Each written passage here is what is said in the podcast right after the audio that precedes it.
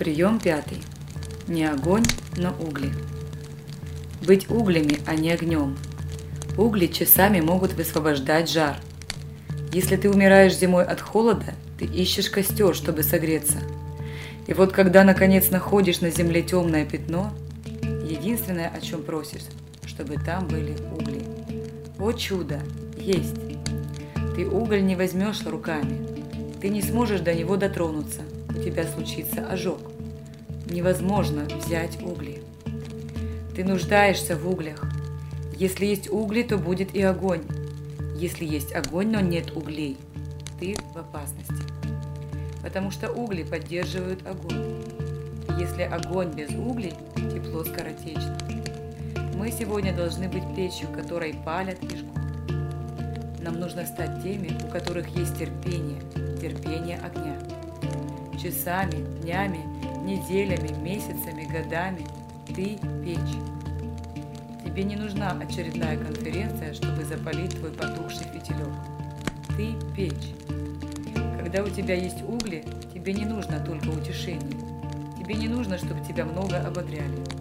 Потому что ты на Господа уповаешь. Сила твоя в Боге твоем. Потому что ты печь. К тебе можно приходить и брать огонь. Ты будешь укреплять, потому что в тебе есть угли. Используйте настоящий огонь. Настоящий огонь – это не харизма. Я могу на молитве накричаться, но это не значит, что я вас наделил, и не значит, что вы получили силу. Настоящий огонь – это угли. Если ты соприкоснешься с моей жизнью, то получишь душевный ожог. Такие угли нам нужны. Мы прижмем тебя к груди, и у тебя будет заволдыренная душа. Угли – это жизнь в огне, это жизнь на грани. Вот настоящий огонь. Огонь – это не харизма. Огонь – это жизнь внутри. Когда я это понял, то перестал понапрасну напрягаться. Я стал меньше кричать и стал чувствовать, что служить так гораздо легче в духе, а силы стало больше. Потому что не огонь, но угли. Именно эти угли из жертвенника взял Серафим клешнями, прижег уста пророку Исаии. И тот говорил только одно: «Так говорит Господь». Вот что делают угли. Идет наделение дальше. Путь огня. Это значит жить в огне. Это держать измерение огня в своей жизни. Это постоянно стоять в том, чтобы быть огненным человеком. Даже находясь в семье, в бытие, на отдыхе, на работе, всегда, где бы ты ни был, ты человек-огонь. Предсказуемый, непредсказуемый, всегда опасный, потому что у тебя молниеносная реакция на откровение. Всегда открыт для Божьего голоса и всегда открыт мгновенно послушаться, и твой меч наготове.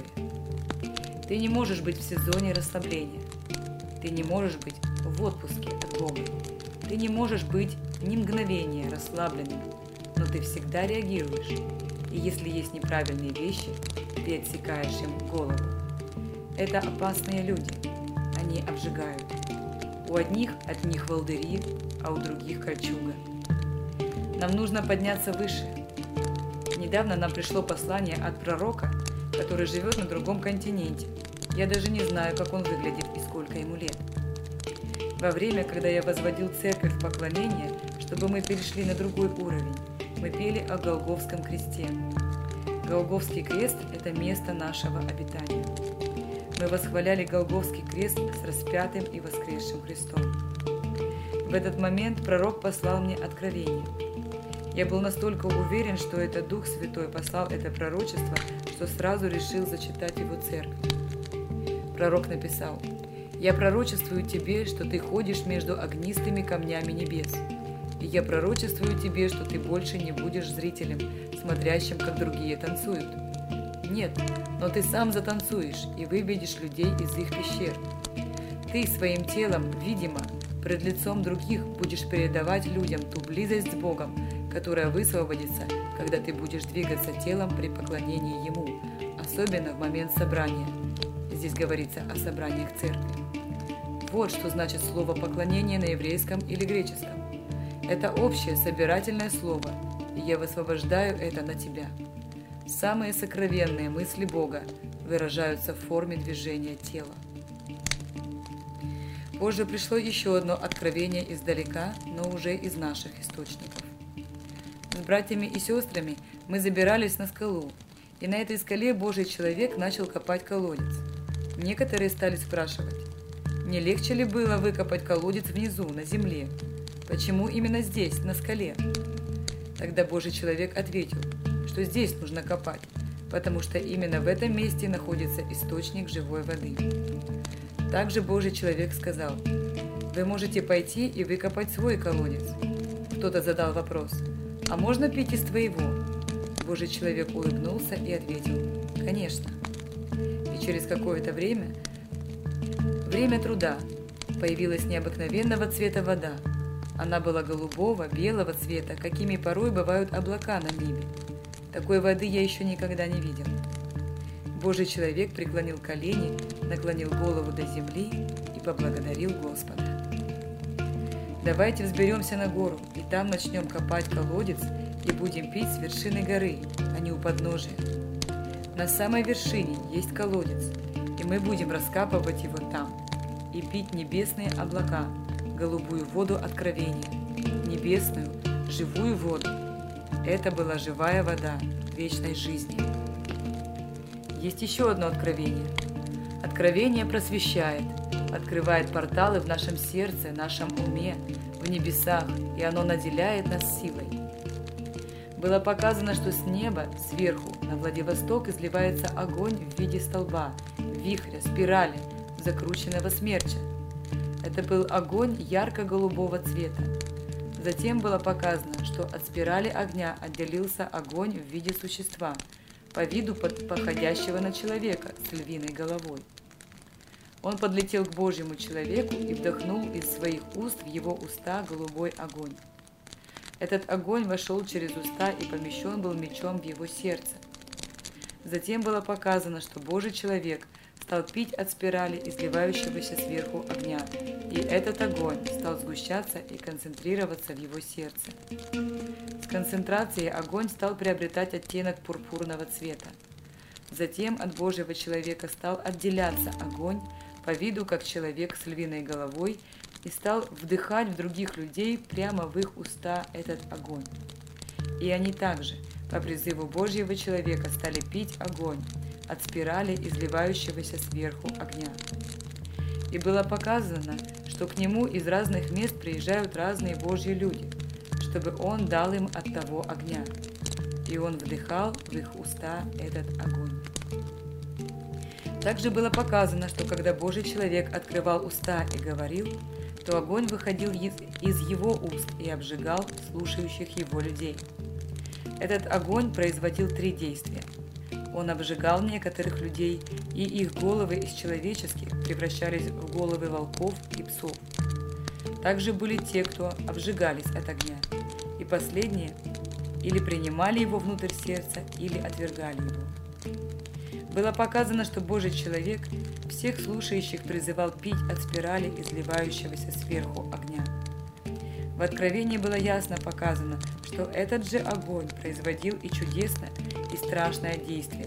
Вместо человеческих голов от этого огня у одних людей вырастали псины и волчьи головы, потому что они отдалялись от спасения.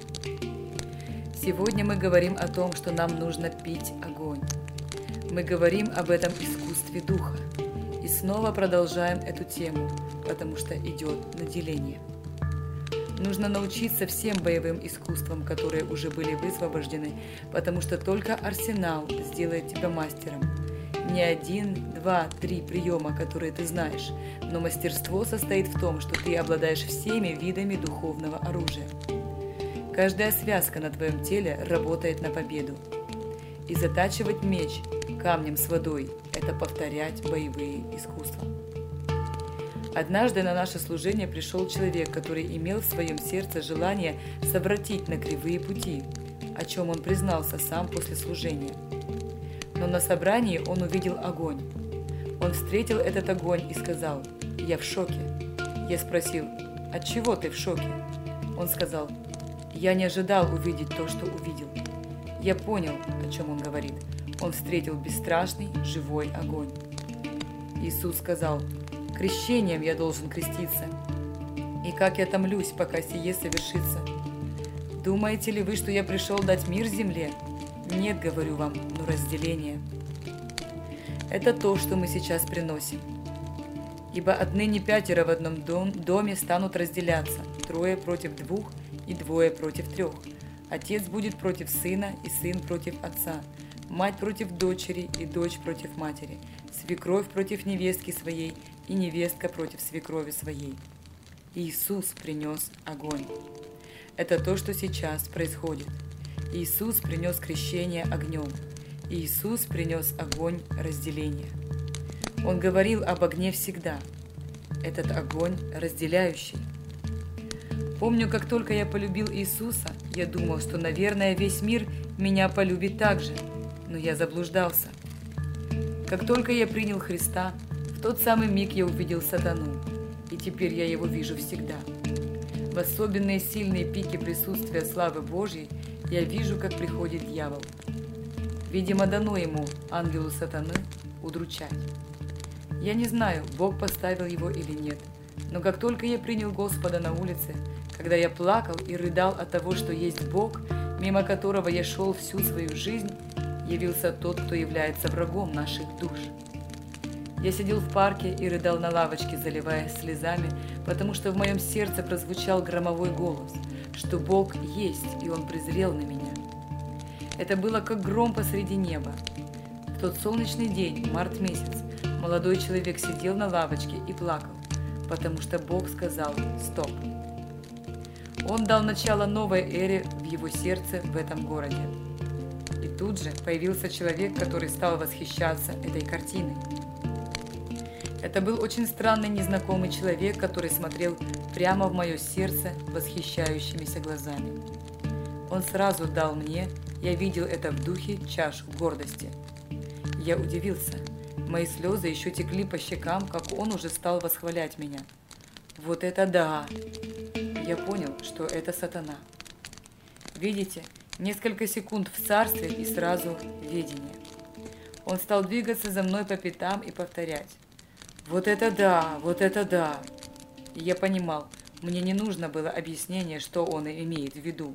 Он хотел меня погубить. Я понял, это мой враг. Он шел за мной по пятам и восхищался, как одержимый.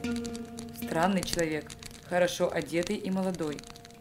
Он не оставлял меня некоторое время и все восхищался, пока я его не прогнал. Я подумал, как это странно, дьявол рядом с Богом. Удивительно. Позже я увидел тот же самый дух, когда шел однажды от одной молитвенницы. Я рассказывал вам про эту бабушку. Мы с ней проводили много времени в ходатайстве духом. Это было реальное хождение в небесном. И вот, идя после одной такой молитвы, я почувствовал, что все вокруг меня будто застекленело в природе, как будто в тот момент Бог хотел прорваться в нашу действительность. Я не помню ни одного человека, казалось, все люди исчезли. Я просто бежал в Духе Святом и чувствовал, что вхожу в славу. Вдруг впереди меня человек резко повернулся ко мне и сказал: «Убей меня!» Я сказал: «Нет, потому что Господь дает тебе жизнь». Он сказал: «Господь? Где же был этот Господь?» И он стал поднимать свой палец к небесам и говорить оскорбительное на Бога. Я подумал: «О, это сатана!» И стал лопатить в своей голове, есть ли где-нибудь место Писания о нем, потому что я еще мало знал Библию. Может ли сам дьявол прийти во плоти? Я не мог понять, неужели дьявол является во плоти, потому что я думал, что сам Люцифер стоит передо мной. Так высоко он говорил. Я знал наизусть Фауста Гёте, как Мефистофель обольстил Фауста. У него был такой же разговор, как у Иова, когда сатана стал доказывать Богу, что Иов принадлежит ему. Он спросил меня: «Ты где живешь? Я хочу к тебе». Я ответил ему: «Нет». Он сказал: «Ты что, боишься?» Я ответил: «Нет, не боюсь». «Тогда пойдем». Я сказал: «Пойдем». Мы зашли ко мне в дом с этим маньяком. Я тогда жил один. И он стал рассказывать, как убивал людей топором, как сжигал, как ему явилось видение в лесу Мария и разные другие вещи, то останавливаясь, то смотря мне в душу, то делая какие-то недвусмысленные намеки по части того, чтобы я боялся. Он продолжал и продолжал свой рассказ, но я не боялся его. И он сказал мне: «Читай мне Библию». Взял, смотря мне в глаза, открыл ее, ткнул пальцем и сказал: «Вот здесь». Я посмотрел, и там было сказано: «Если хочешь быть совершенным, иди, продай имение свое и следуй за мной». Он забрал Библию, не сводя с меня глаз, закрыл ее и сказал: «Ну, что теперь ты скажешь?» И я подумал: да, это, наверное, сам сатана. С такой властью, в таких чудесах сатанинских может двигаться только сатана. Я ответил ему: «Вот что я тебе скажу. Я тебя не боюсь. Я всего лишь маленький мальчик у Бога. Глупый, глупый и смешной. Но я расту. Я мало знаю Писания. И твои вот эти хитрые штуки я не понимаю. Но я знаю только одно, что мой Господь Иисус Христос спас мою душу, и я пойду за Ним, чего бы это ни стоило. А тебе пора встать и уйти отсюда. Теперь я провожу тебя до твоего дома. Подъем, уходим, вставай и пойдем, быстро». Мы встали, и у него не было выбора. Теперь я его повел до дома. Он показал квартиру, где живет. Его то пробивало, и он становился простым человеком, то опять схватывали демоны. В один момент его глаза как будто застилало, и уже сам сатана говорил через него, который намекал мне, чтобы я молчал о его преступлениях, в которых он исповедовался. А потом снова прорывалась душа, и он говорил: «О, как я устал!» И я сразу обращался к его душе: «Только Господь может тебя спасти!» Я как будто залазил к нему в душу. И снова в нем поднимался демон. Этот человек был в церкви, крещенный Духом Святым, и он боялся туда вернуться, боялся не пережить откровение. Он говорил, что если не увидит откровение, то разочаруется, ведь у него остался последний шанс. Он сказал, что совершил тяжкий поступок. Однажды спас женщину-бомжа, вытащил ее буквально из лужи. Он привел ее домой, ухаживал за ней несколько лет, но недавно выгнал ее. Он так согрешил, и теперь в его жизни все разрушено. Он был очень травмирован тем, что в его душе шла борьба с судьбой. Я подумал: ты посмотри, какая глубокая душа. На следующий день после встречи с этим человеком я решил навестить его и принести ему еды. Я купил хороший кусок мяса, не знаю почему, но именно мясо, и пошел к нему домой. Но все потерялось, как будто это была сказка. Все исчезло. Я больше так и не видел ни этого дома, ни этого человека. Мы участвуем с вами сегодня в духовной битве, и духовный мир открыт перед нами. Я рассказал про этого человека, но на самом деле это духовные силы. Они испытывают нас. Господь, если ты движешься в нем, не даст тебе испытания сверх сил. Может быть, твой путь будет очень необычен. Он может быть настолько зашифрован и закодирован, что ни один пророк не сможет тебе его истолковать. Это есть избрание. Пути некоторых людей, таких как Исаия, Осия, Давид, даже апостол Петр, удивительны, они Божьи. Бог избирает себе сосуды, которые являются углями, и Он сам делает их. Это невероятно, как можно довериться Богу, когда мы вверяем себя в эту тайну. Я был очень сильным мистиком. Один мой друг так и говорит: «Ох ты и мистик». Да, в какой-то степени я мистик. От слова «мистерия» – тайна. Но когда я пришел к Господу, мне сразу закинули для изучения четыре духовных закона. Первый – паровозик веры, второй – вагончик знания, третье – чувство и четвертое – что-то еще. Потом мне дали другой вагончик – Г двенадцать. Кто-то решил, что эта программа и есть настоящее христианство. Потом было еще множество христианских программ: пять к пяти, корейская модель, американская модель. И дальше ты просто начинаешь путаться во всем этом. Твое христианство становится все поверхностней и поверхностней. Ты как поплавок плаваешь на поверхности, вместо того, чтобы идти на глубину. Ты покупаешься на эти штуки, чтобы быть популярным, чтобы у тебя было больше, чем у других. и вот ты уже ходишь с епископской шапкой, почитаемый и уважаемый всеми.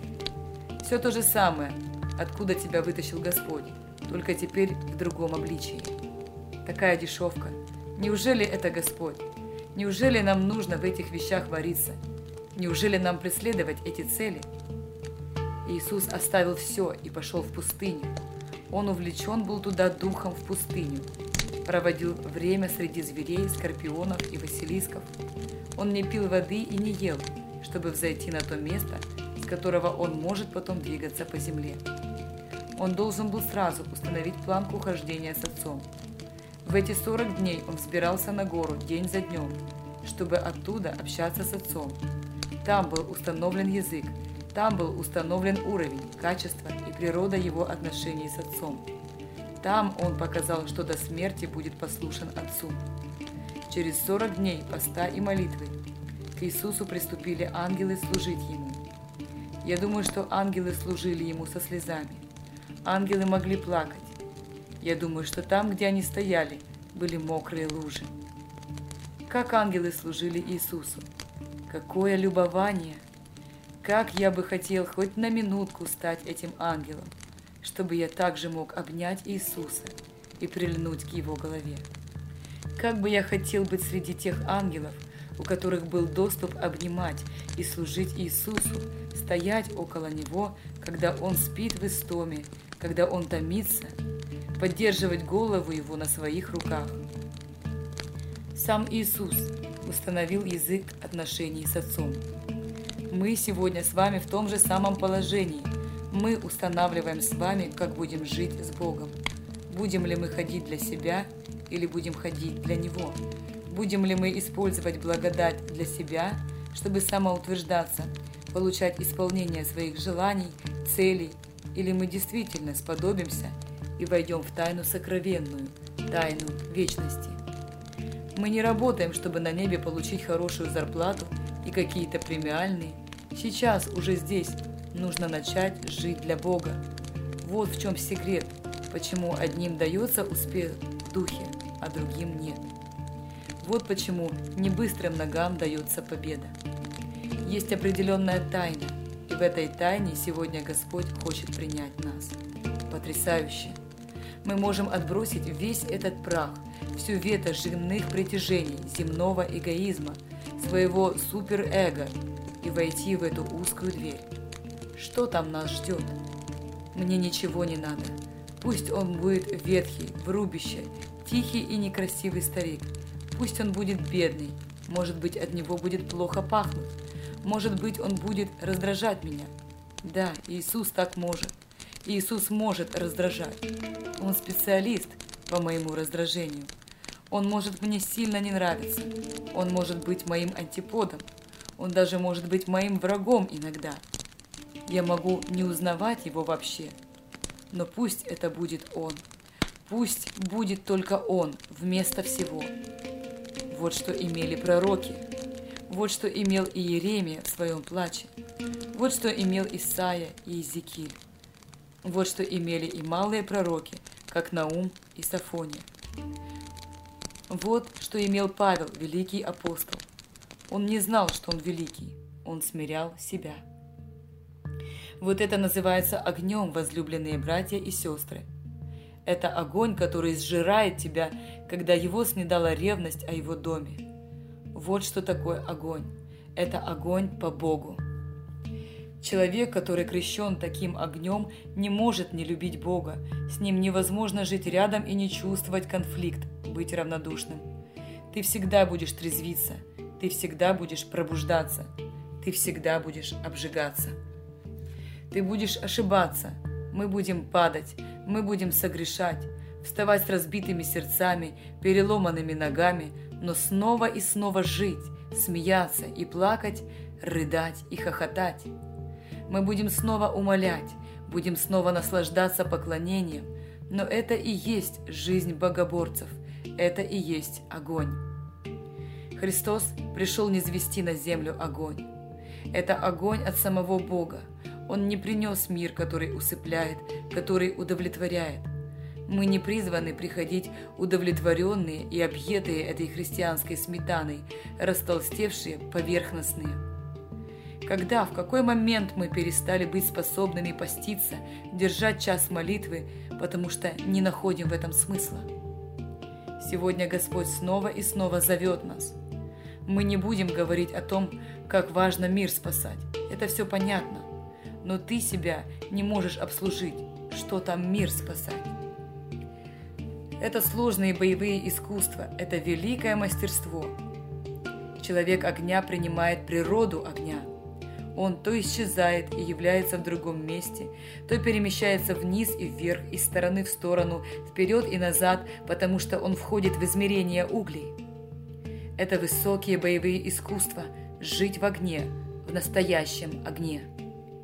Я не говорю сегодня о харизме, не говорю о таком как бы психологическом настроенном состоянии духа, активном, харизматичном, холеричном. Я сегодня говорю об огне, который может молчать и палить все вокруг себя, который может быть спокоен, но при нем гремит гром. Он вызывает сатану. Прямо сейчас я чувствую его присутствие, как дьявол слушает меня очень внимательно, насупив очи, нахмурившись, внимательно вглядывается в мое сердце и в мои глаза, чтобы меня сломать и победить. Я помню эту битву с ним.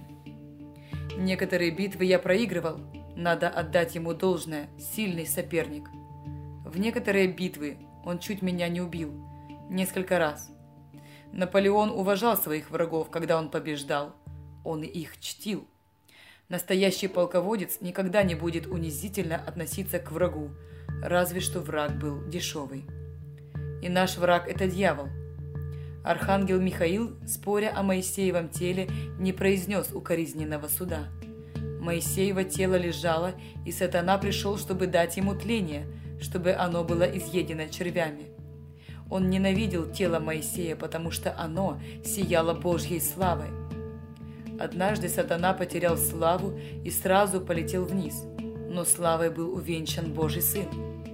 Смерть пришла со своим жалом, чтобы уничтожить Моисея, но архангел Михаил сказал: «Да запретит тебе Господь, сатана, да запретит тебе Господь». Архангел не смел произнести укоризненного суда не из-за себя, а из-за Господа, потому что дьявол недостоин, чтобы ангел опускался до его уровня. Также мы ответили однажды тем, которые стали оговаривать людей, которые восстают сегодня против церкви. Нас эти люди не интересуют. Мы хотим им милости. Пусть Бог их милует и спасет. Мы идем другим путем не из-за них, а из-за Него.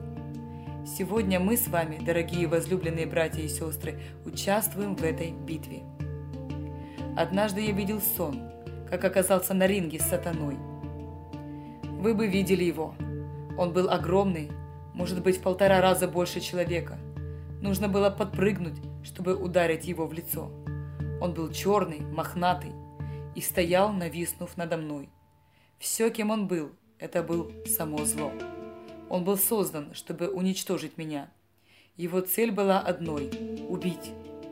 В нем не было ни толики пощады, ничего, кроме зла. Он есть само зло. И он стоял и смотрел, полный ненависти. Должен был начаться бой. Я помню только одно. Все, что могло спасти, это только одно. Дар веры, который пришел с небес прямо в сердце. Этот дар позволил мне броситься на него со всей своей яростью и всей силой, закричать и броситься прямо в смерть. Вот так воскрешают мертвых. Вот так насаждаются церкви, вот так исцеляются больные, вот так побеждаются искушения. Вот так происходят, проходят через все испытания, со всей яростью и верой. Ты просто бросаешься вперед. Это жизнь в огне, это есть огонь, этот огонь непобедимый. Они могут убить наше тело, они могут забрать у нас все, они могут издеваться над нами, но они не могут нас победить, потому что этот огонь неугасимый. Для них он неугасимый. Это есть жизнь в огне. Это есть высшие боевые искусства – ходить в этом огне. Я проснулся и понял, Да, так и надо стоять. Вот и все, и нет другого выбора. Возлюбленные, я не хвалюсь. Я много раз проигрывал ему, но я здесь по-прежнему, потому что он не победил. И я сейчас не хочу быть легкомысленным.